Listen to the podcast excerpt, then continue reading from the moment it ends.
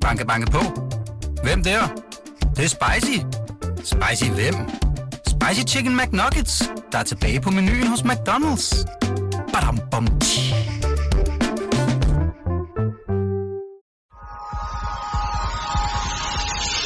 Du lytter til Succeskriteriet. Et program om drømme og ambitioner.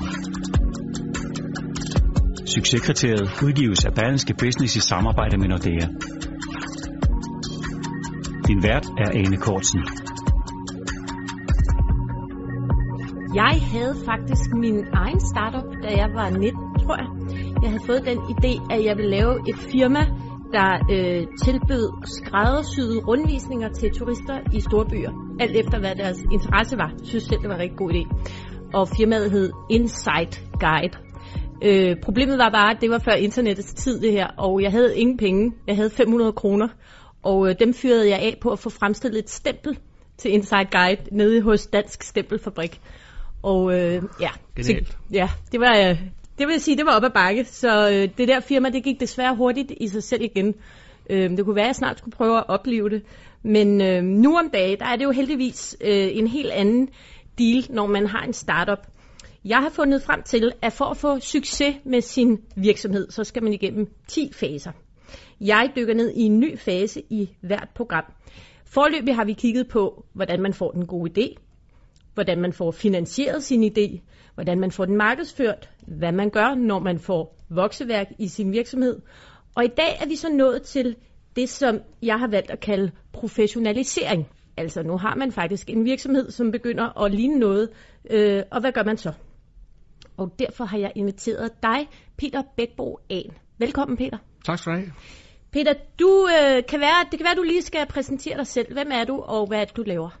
Ja, men øh, jeg laver burger. Jeg startede i 2007 øh, det, der hedder Halifax Burgerrestauranter, mm-hmm. sammen med min makker Ulrik. Øh, og det har jeg lavet lige siden. Og hvorfor startede I den virksomhed dengang?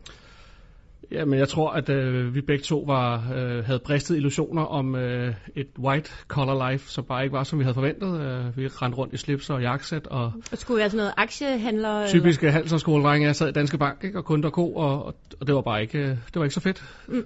Så, Der skete ikke noget? Jamen, nej, der skete i hvert fald ikke nok. Øh, I hvert fald var det dem, der bestemte, var de forkerte, synes vi. Mm-hmm. Vi ville gerne bestemme selv og gerne øh, skabe os et fedt arbejdsliv, og ikke bare sidde og krone hen, som egentlig var det, vi følte, der skete. Mm. Det lyder heller ikke rart. Nej, det var det heller ikke. Og så besluttede jeg for at åbne en, en burgerrestaurant. Vidste I på forhånd, at det skulle være en kæde, eller lagde I bare ud med at åbne en restaurant? vi lagde bare ud med at åbne en restaurant. Det var ligesom det eneste andet, vi kunne. Altså, vi havde begge to øh, arbejdet i køkken og på gulv mm. øh, som tjener under studietiden, så, så det var mm. sådan set det eneste andet, vi kunne finde ud af, tænkte vi. Mm. Øh, der var ikke med tanker på at lave en stor succes eller lave en kæde. Nå. Det var simpelthen Okay. bare et spørgsmål om at få et godt arbejdsliv, og det skulle være gennem en restaurant. Og, og Ulrik og dig var venner. I var, det var jeres relation, var I var venner. Ja, vi mødte hinanden i 2004 i Halifax i Canada, da vi læste på vores overbygning sammen. Ah, der er navnet. Mm-hmm. Mm-hmm. Og øh, så åbner I øh, den første restaurant, og det går, begynder at gå godt. Ja, Og hvad sker der så? jamen øh, vi var jo egentlig selv ret overrasket over, at vi havde første aften havde vi 20 gæster, og dagen efter havde vi 80, og så havde vi 120, og så gik det ellers bare slag i slag.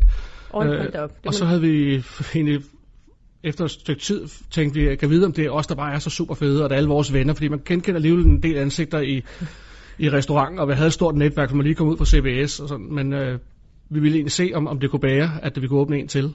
Ja. Øh, så efter et lille års tid, så prøvede vi en lille prøveballon af inde i Lars Bjørnstræde, Ja. og så åbnede vi der, og fandt ud af, at øh, federe var vi heller ikke, men øh, konceptet holdt rent faktisk, fordi folk gad godt komme og spise burgerne, selvom vi ikke var der. Okay. Så der var, der var potentiale for en, for, for, for en kæde der. Ja, jeg tror altså, lige så snart man sagde to, så var det en kæde jo dengang. Øh, Mm. øh, så ja, men vi, vi, vi vurderede i hvert fald, der var et potentiale. Mm. Og I var lidt øh, first mover på hele det her burgermarked, som ellers sådan er eksploderet her inden for de senere år. Men da I lagde ud, det var i 2000 og, Og syv. 2007, der var der ikke så meget andet. Ikke, øh, ikke sådan rigtig folk, der så burgeren alvorligt sådan på den måde. Altså, det var begrænset til sporvognen, øh, Ja. og ellers McDonald's og Burger King. Ja, der var ikke Øh, den der sådan mellem... Der var ikke sådan en rigtig restaurant, øh, burgerrestaurant. Nej. Øhm, men, men, men så går det jo så, øh, hvad, hvad man kan sige, slag i slag, og I, får, i dag har I syv øh, restauranter. Ja. Øh, og på et tidspunkt, der når I så til det punkt, hvor at øh, I gerne vil have nogen til at tage telefonen, når den ringer. Er det ikke rigtigt? Jo, altså vi, vi når til et punkt simpelthen, hvor der har været rigtig mange år med 90 og 100 timers arbejdsuger. Og, øh, og telefonen ringer på alle mulige tidspunkter af døgnet, og man vågner op badet i sved og kan høre, køkkenborgerne dukker op. Øh, og der fandt vi ud af, at altså, hvis vi skulle vokse yderligere, så var vi nødt til at få et lag ind mellem os og alle de andre, fordi der var simpelthen for mange telefonregninger. Ja, det var for hårdt. Alt for mange øh, ja, babu-udkald. Mm. Så, så, men, altså, og det, det er jo det, øh, som jeg, jeg prøver at, at kalde professionalisering. Altså det her med, at man kan godt slukke ildebranden og give den øh, 110 procent i nogle år, men på et eller andet tidspunkt, der skal man prøve at se, om man ikke kan få et normalt arbejdsliv og blive sådan mere en professionel virksomhed. Ja. Og hvad, hvad valgte I så at gøre der? Jamen, vi gik på udgik efter en uh, driftschef, uh, simpelthen en, der kunne sørge for, at der blev åbnet til tiden og lukket til tiden, og at de havde de varer, der skulle til, uh, og at der kom nogen, hvis der var sygdom og så videre. Alle de ting, som vi fik rigtig mange opkald om, en eller anden, der bare skulle slukke de ildebrænde før os. Mm. Så der skulle ligesom et, et filter ind, mm. uh, før, før vi fik en telefonregning. Mm.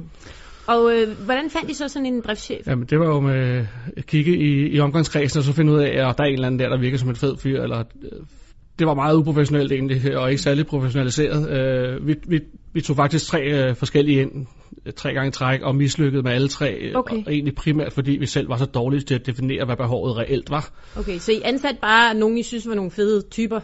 Ja, øh, jeg tror, at øh, vi havde på det tidspunkt ikke professionaliseret vores ansættelsesproces særlig meget. Øh, så det var os, der kørte øh, jobsamtaler og så videre, og det ender jo tit sådan, at så sidder man faktisk selv og taler, og finder ikke særlig meget ud af om Nej. personen. Nej. Og det er jo ikke særlig fedt. Så da vi havde gjort det tre gange i træk, og det jo koster jo mange penge med ind og ud hver gang, så Ja. fandt vi altså et bureau, der kunne ansætte for os. Og Okay. det lykkedes faktisk allerførste gang med at finde en driftschef, som vi har den dag i dag. Okay, så, men, men så skal man så også sætte nogle penge af til, dels skal man betale bureauet, og jeg går også ud fra, at den driftschef, som det bureau så finder, er sikkert også dyrere i løn og så videre, end en, som man ansætter fra omgangskredsen, eller... Ja, det er klart. Det var et helt andet game lige pludselig. Øh, og det er også derfor, at vi ventede så længe, fordi man, vi havde svært ved at vurdere, altså er det virkelig øh, tre måneders løn værd at få en eller anden til at finde en, som vi selv kan plukke på hylderne, synes Ja, vi. det virker også en, lidt som nogle, nogle mange penge at give ud for noget, man føler, man godt selv kan, ikke? Jo, og det er rigtig surt at acceptere, at, øh, at det er sådan, det er. Øh, Men det lykkedes jo rent faktisk, altså, og det, er virkelig, det har virkelig været en god investering siden. Mm. Og her nu, hvor I, I står med syv restauranter og en, en virksomhed, som efterhånden er stor og som kører, har I så besluttet jer for, om I skal have en bestyrelse for eksempel?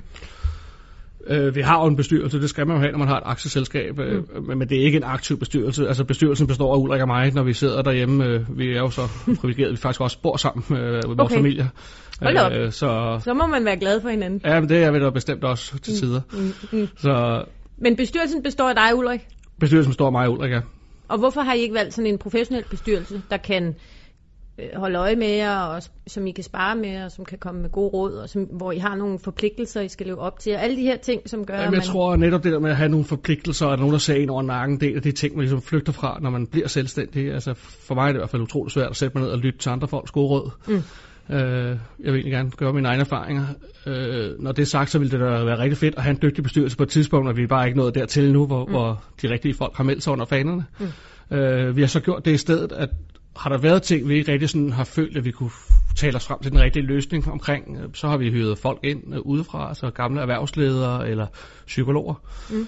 Øh, Hvad har I brugt dem til?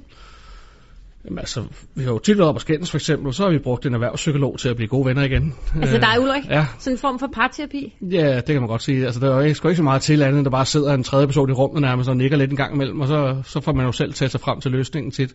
Og vi har ligesom haft det sådan, at vores udgangspunkt var, at hey, vi har altså en rigtig god forretning gørende her, og vi har et rigtig fint forhold. Øh, Ja. Det skal jo bare lykkes. Altså, der er ingen grund til at, at, at komme ud i en skilsmisse, øh, selvom vi er uvenner en gang imellem. Så I har simpelthen hyret nogen udefra til at komme og løse jeres interne problemer. Ja.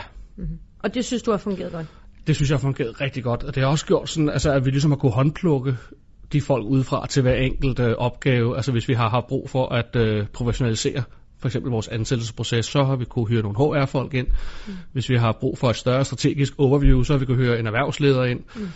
Øh, så derfor har vi ligesom øh, valgt dem ud, til, der passer til en enkelt opgave, og det har fungeret rigtig godt. Mm. Øh, også fordi, at Ulrik og jeg har en god dialog og er gode til at tale sammen, så længe der er ligesom en, der sidder og faciliterer det. Ja.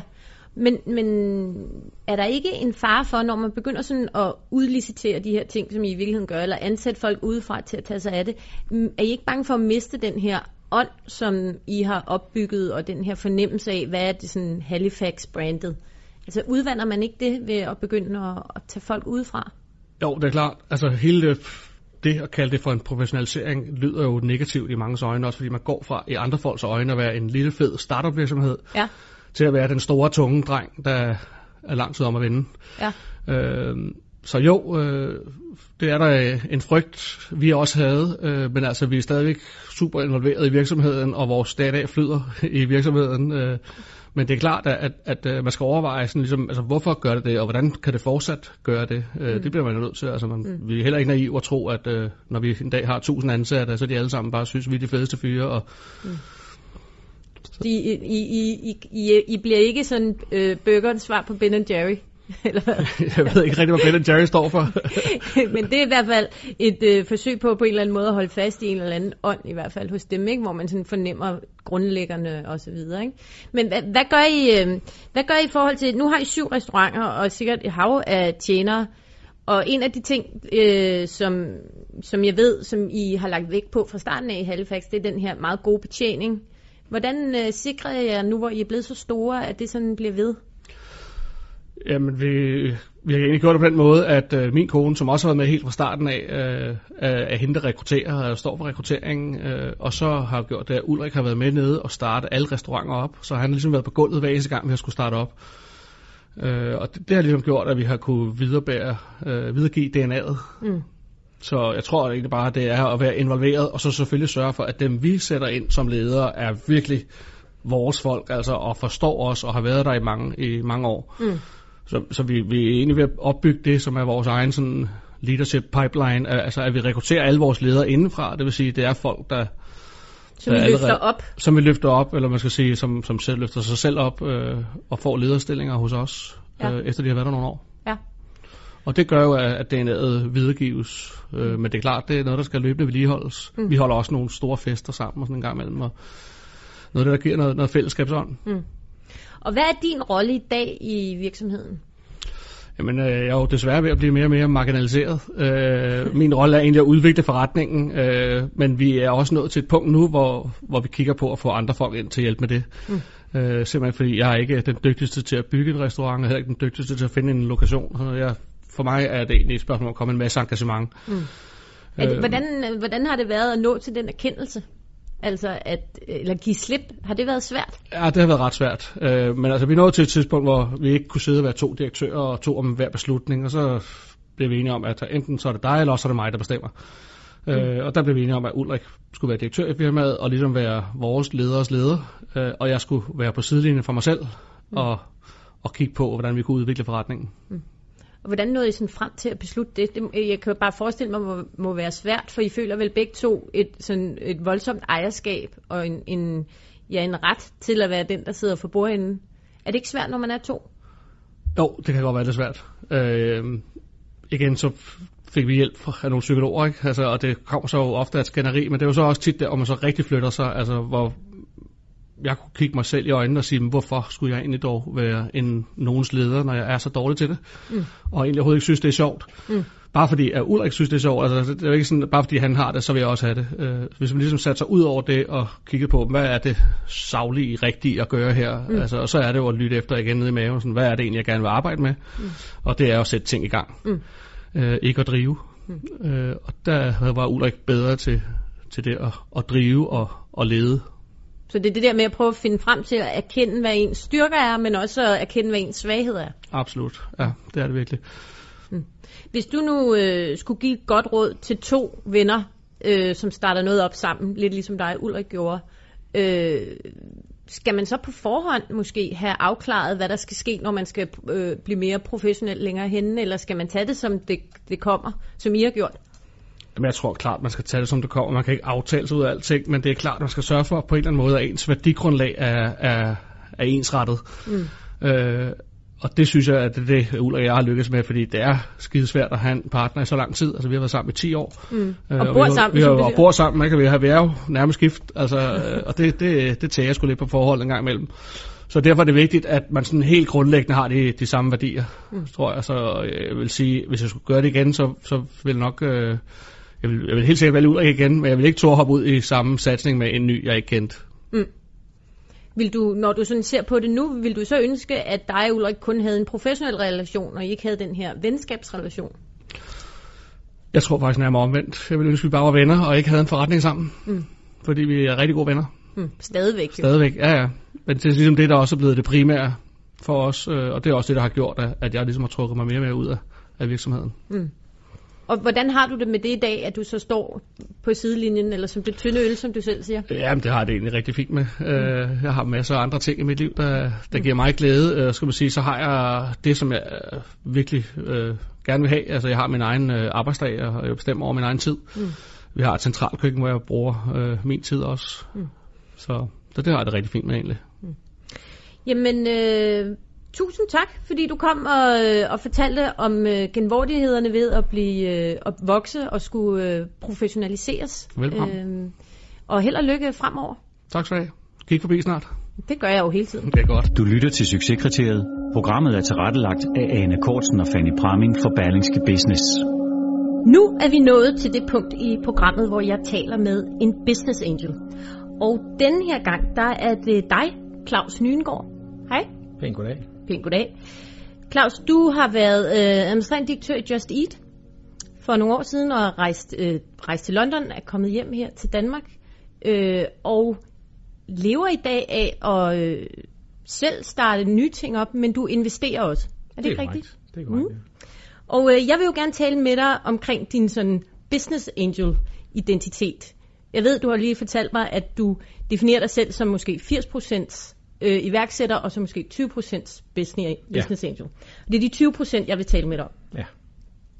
Hvad kigger du efter, øh, når nogen kommer og, og vil have dig til at investere i deres virksomhed? Hvad er det, der kan gøre dig interesseret? Jamen, der er sådan et par overordnede dimensioner. Øh, jeg vil sige, for det første, så lægger jeg rigtig meget vægt på de personer, jeg møder. Ja. Øh, Hvad ligger du vægt på der? Det er således, at hvis jeg kigger på tværs af alle de sager, jeg kender meget godt, og de sager, jeg bare har set på sidelinjen, som er blevet meget succesfulde, mm. så er der egentlig meget få ting, som, som går igen. Men en af dem, der altid går igen, det er, det er hårdt arbejde. Ja, arbejdsomhed. Øh, arbejdsomhed er det, men det er også klart, altså jeg kan godt lide, at folk de har ambition. Mm. Jeg kan godt lide, at folk de tænker internationalt fra dag et. Jeg kan godt lide, at folk de har pæren i orden. Øh, det har mindre at gøre med, hvilken formel uddannelse de har. Det er meget rart nogle gange, men, men det, er ikke, øh, det er ikke et krav. Øh, jeg kan godt lide, at kemien er, er i orden, at man i hvert fald på et eller andet niveau deler, deler værdier. Man skal absolut ikke være ens med mm. mig, men at man har nogle, nogle, nogle værdier til fælles. Mm. Øh, at der på teamet lader til at være en god kemi. Øh, de har det sjovt også, som de laver, for det, ved, det, det betyder meget også for deres øh, evne til at overkomme en masse modgang. Går du op i, hvilke kompetencer teamet besidder? Altså skal de... Ja, Skal, selvfølgelig. Men altså, der findes jo ikke nogen team, som har alle de kompetencer, der er nødvendige for at tage noget fra øh, en PowerPoint hele vejen til en milliardforretning. Mm. Så en ting, det er, om de øh, rammer nogle af de kernekompetencer for den næste fase. Og det andet, meget, meget vigtigt, det er, at de er åbne over for, at øh, der sikkert skal suppleres, at deres roller måske øh, forandres. I de fleste tilfælde med øh, meget stor synlighed bliver forandret. Mm. Og de kan øh, være i stand til at tage nye folk ind, som sikkert ikke minder forfærdeligt meget om dem selv, mm. og få dem integreret ind på et ledelsesteam. Mm. Hvor meget vægt ligger du på erfaring? Altså, hvis der nu kommer nogen, der ikke har nogen erfaring med at, at drive en virksomhed, Jamen, erfaring er altid godt, men altså mm. nogle gange arbejder erfaring også mod folk. hvordan det? Øh, ja, fordi du kan være øh, låst fast på en bestemt måde at, mm. at gøre tingene på. Mm. Men jeg øh, har ikke noget problem med at arbejde med folk, som ikke har en stor erfaring, hvis jeg kan se, at de grundlæggende er dygtige. Ja. Fordi altså, så kan fliden gøre, at de får fliden kombineret med deres bare sådan rå intelligens, det kan gøre, at de kan få en meget, meget stejl indlægskurve. Mm-hmm. Og hvis det er inden for et helt nyt felt, hvor mange af de såkaldte erfarne herrer og damer alligevel ikke kender så meget til det, jamen så bliver det dem, der får erfaring. Det er jo det, der er interessant nogle gange, når du arbejder med innovation. Mm. Det er, at inden for nye produktkategorier, så er det jo ofte unge mennesker, der har brugt et år på noget, der lige pludselig er dem, der er erfarne på det, og ikke de gamle, der er 35 eller 45. Nej, det er jo sådan, det er nu om dagen. Man kan jo være Inden for en, nogle en, områder i hvert fald, ikke inden for alle, men inden for nogle områder. Ja. Det, der så sker senere hen, det er, når virksomheden bliver større og større og større, så er det, at der kommer nogle mere klassiske øh, discipliner i spil, altså en mere klassisk markedsføring, klassisk salg osv. osv. Og så er det ofte der, hvor, hvor der er nogen, der måske kommer til kort, og så skal det suppleres op, eller så er de i hvert fald brug for nogen, der står ved siden af dem og lærer dem om nogle af de her lidt mere klassiske discipliner med, med deres twist. Mm. Og det skal de være indstillet på. De skal De ikke ligesom skal komme være- og føle, de er verdensmestre til det hele. Yes, lige nøjagtigt. Det er godt tænkt, de er der, det er fantastisk. Det er bare ret sjældent, det er det, der er tilfældet. Ja. Hvor meget øh, går du op i, om, øh, om virksomheden har nogle år på bagen, eller har været ude og, og Igen, det og betyder i ikke noget. Altså, jeg Det har noget. arbejdet, øh, altså kvæg jeg øh, selv har startet nogle virksomheder, så, har, så er jeg ikke øh, håndsky over for at arbejde med folk, der bare har en god idé. Okay, Øh, Men i de fleste tilfælde, så er det nogen, hvor der i hvert fald er et par stykker, og de har lavet en prototype, eller de har måske også de første kunder ombord osv. Mm. I nogle tilfælde, så synes jeg, det er godt nok, for jeg synes, det hele det virker så, så rigtigt. Mm. Øh, de virker så dygtige, at, at de faldgrupper, som vi alle sammen kan identificere, jamen, det er noget, vi øh, så planlægger at overkomme på en eller anden måde, selvom vi måske ikke helt kan se det på dag et. Mm. Men, men det, du ved, det er det risiko, man må tage. Mm. I andre tilfælde kan jeg godt finde på at sige, ved du, jeg, jeg godt tænke mig, og vi fortsætter med at snakke sammen, det kan godt tænke sig at gå et halvt år, og jeg gør lige se lidt mere traction. Vi har de, de problemstillinger, jeg faktisk godt kunne tænke mig at se, at du får løst. Mm-hmm. Eller i hvert fald, det kommer til at pege en retning af, at det, er det kan vi løse. Og så følger man projektet i en periode, mm. og så bliver man sidst, nu er vi klar. hvor tålmodig er du som investor? Altså, hvor hurtigt forventer du et afkast af din investering? Det har jeg faktisk ikke nogen som holdning til. Det har du ikke nogen holdning til, så det er Nej. ikke sådan, at du tænker, at det er en god idé, og de er dygtige, men, men, men lige præcis det, de vil lave her, det, gør før, det giver først et afkast om 5 til seks år. det er ikke har noget, der jeg- kan det har jeg afskrække ikke dig. nogen holdning til. Nej, jeg, jeg tænker meget langsigtet mm-hmm.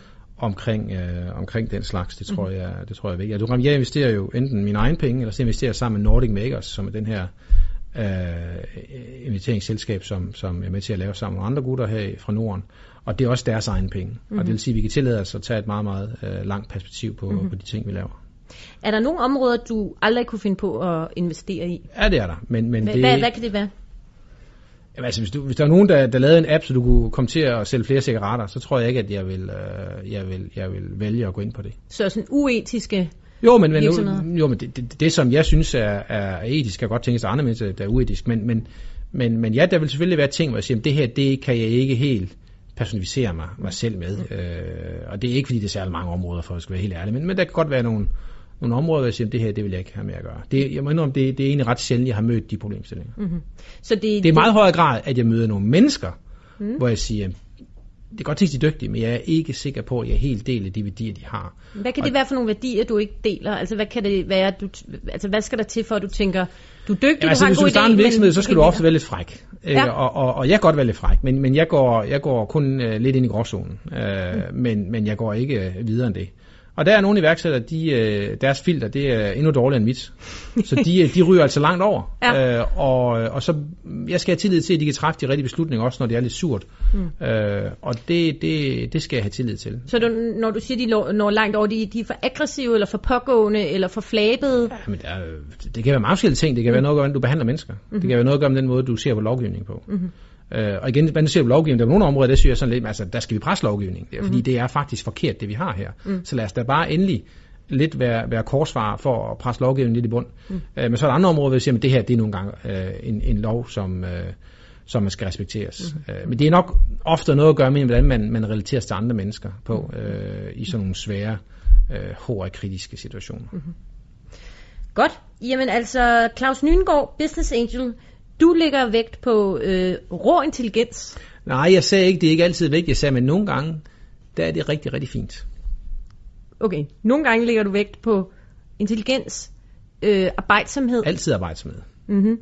Du øh, har ikke noget imod at investere i virksomheder, som ikke har øh, traction, eller ikke har været i gang i nogle år. Mm. Øh, du er meget optaget af at arbejde sammen med nogle mennesker, som du deler værdier med. Mm. Øh, I behøver ikke være ens, men øh, du skal på en eller anden måde kunne stå inden for de værdier, der øh, bliver repræsenteret i I hvert fald overordnet set. Mm. Overordnet set. Det, er, der vil være forskelle, men overordnet set, ja. Godt. Nu øh, fik jeg det hele med. Jamen, så er der jo lang række detaljer omkring, at man skal ind og forstå, øh, om det giver logik med det produktkategori, man gerne vil lancere, om der er nogle, der er nogle øh, economics i den måde, man arbejder på, øh, mm. som, som giver mening. Øh, der er nogle, nogle lidt dybere analyser omkring det. Mm-hmm. Som man altid kan komme ind i, men, men, men for at få en fod indenfor, Ja. eller komme i dialog med dig, så skal Ja. de ting, jeg opsummerede før, Ja. være på plads. Ja, du nævnte noget før omkring alder. Altså, ved du, om, om, om folk de er du ved, 24 eller 44, det, det er ikke det, der er det afgørende. Mm-hmm. Ja, men øh, Claus, tusind tak, fordi du kom.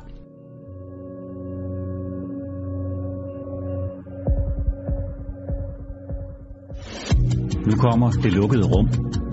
Her får du eksklusiv adgang til Nordeas eksperter med konkrete råd om, hvordan din forretning bliver en succes. I dag skal vi snakke lidt med dig, Jan Sirik, som er digital leder hos Nordea. Velkommen til. Tusind tak. Jan, vi skal snakke lidt om uh, investorer.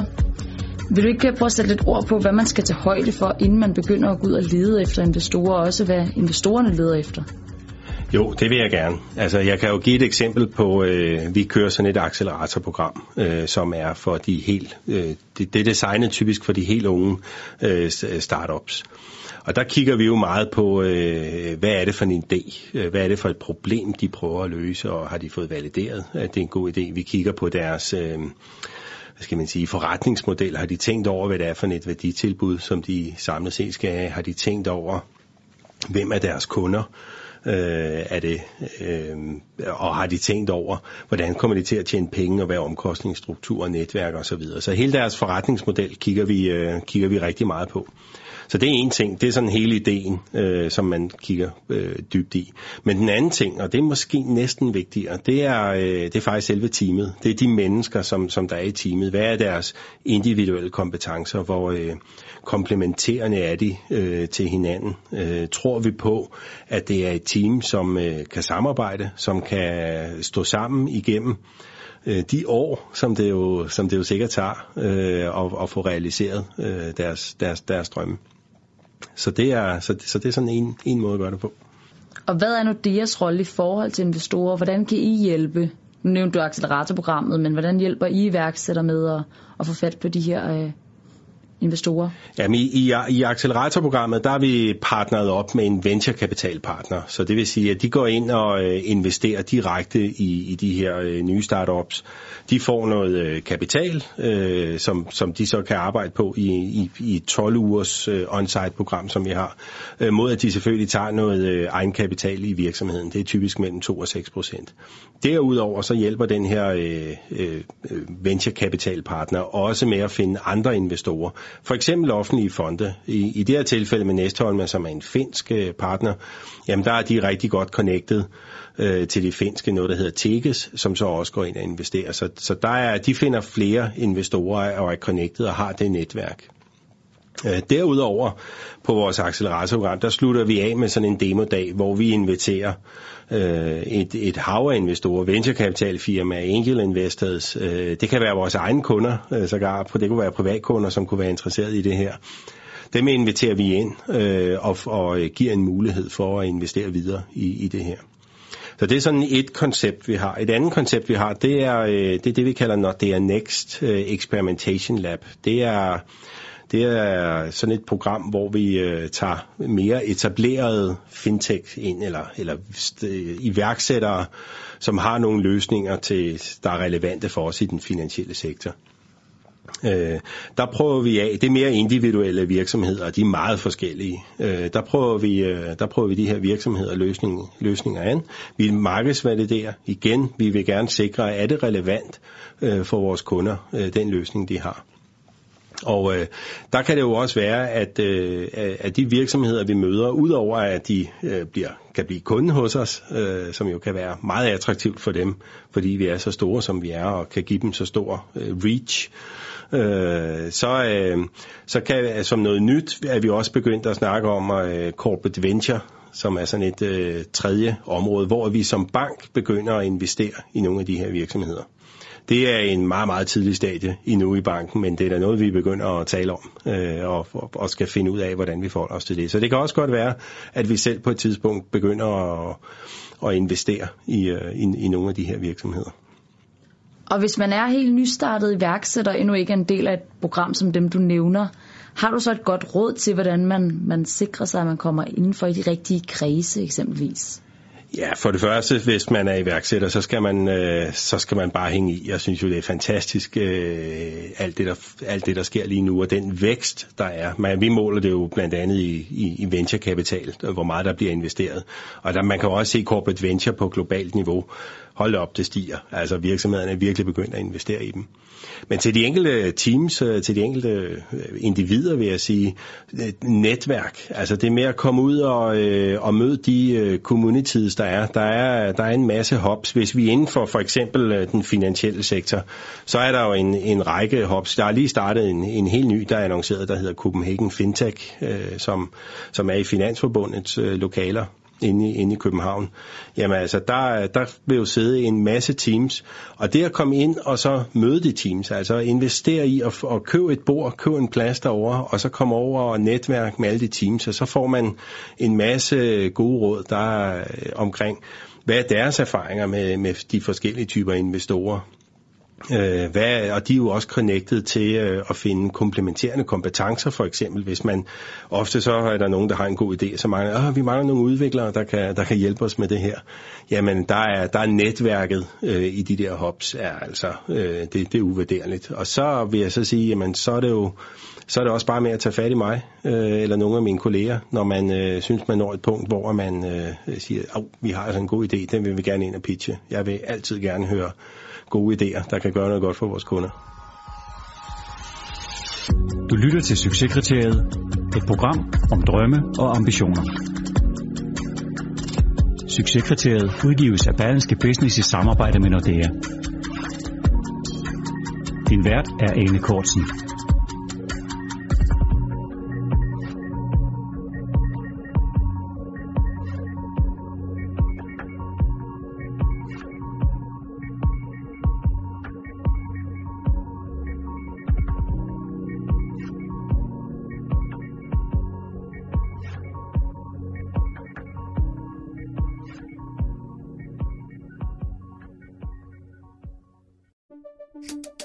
Banke, på. Hvem der? Det, det er spicy. Spicy hvem? Spicy Chicken McNuggets, der er tilbage på menuen hos McDonald's. Badum, bom, tji.